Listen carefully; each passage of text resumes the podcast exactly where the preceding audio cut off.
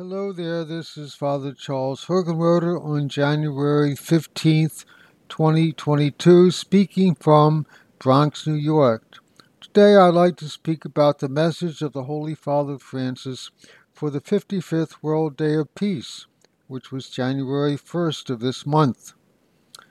He writes a very good reflection I'd like to share with you. He begins, in every age, peace is both a gift from on high and the fruit of a shared commitment. Here I wish to propose three paths for building a lasting peace. First, dialogue between generations as a basis for the realization of shared projects. Second, education as a factor of freedom, responsibility, and development. Finally, labor as a means for the full realization of human dignity. These are three indispensable elements of making possible the creation of a peaceful society. Just to uh, take these one by one, first of all, dialogue between generations as a way of peace.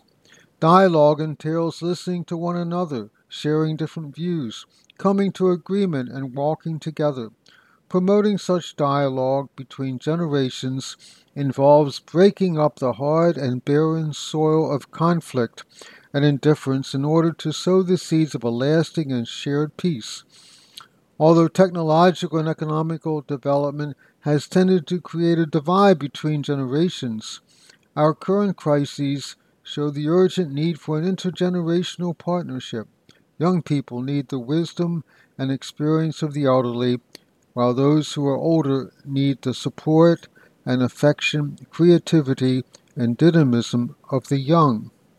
Great social challenges and peace processes necessarily call for dialogue between the keepers of memory, the elderly, and those who move history forward, the young. The second part of his talk, teaching and education as drivers of peace. In recent years, there has been a significant reduction worldwide in funding for education and training. These have been seen more as expenditures than investments, yet they are the primary means of promoting integral human development. They make individuals more free and responsible. They are essential for the defense and promotion of peace. In a word, teaching and education are the foundations of a cohesive society capable of generating hope and prosperity and progress. And the third item of his reflection creating and ensuring labor builds peace. The COVID 19 pandemic has negatively affected the labor market, which was already facing multiple challenges. Millions of economic and productive activities have failed. Short term workers are increasingly vulnerable. Many of those who provide essential services have an even lower public and political profile, and in many cases, distance teaching has led to a deficit in learning and delays in completing programs of study. It's more urgent than ever to promote throughout our world decent and dignified working conditions, oriented to the common good and the safeguarding of creation.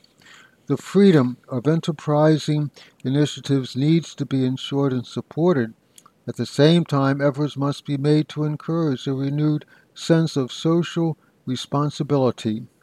And his conclusion Dear brothers and sisters, as we seek to combine our efforts in order to emerge from the pandemic, I renew my thanks to all those who continue to work with generosity and responsibility in the areas of education, safety, and protection of rights, in supplying medical care and facilitating meetings between family members and the sick, and in providing economic support to the needy and those who have lost their jobs.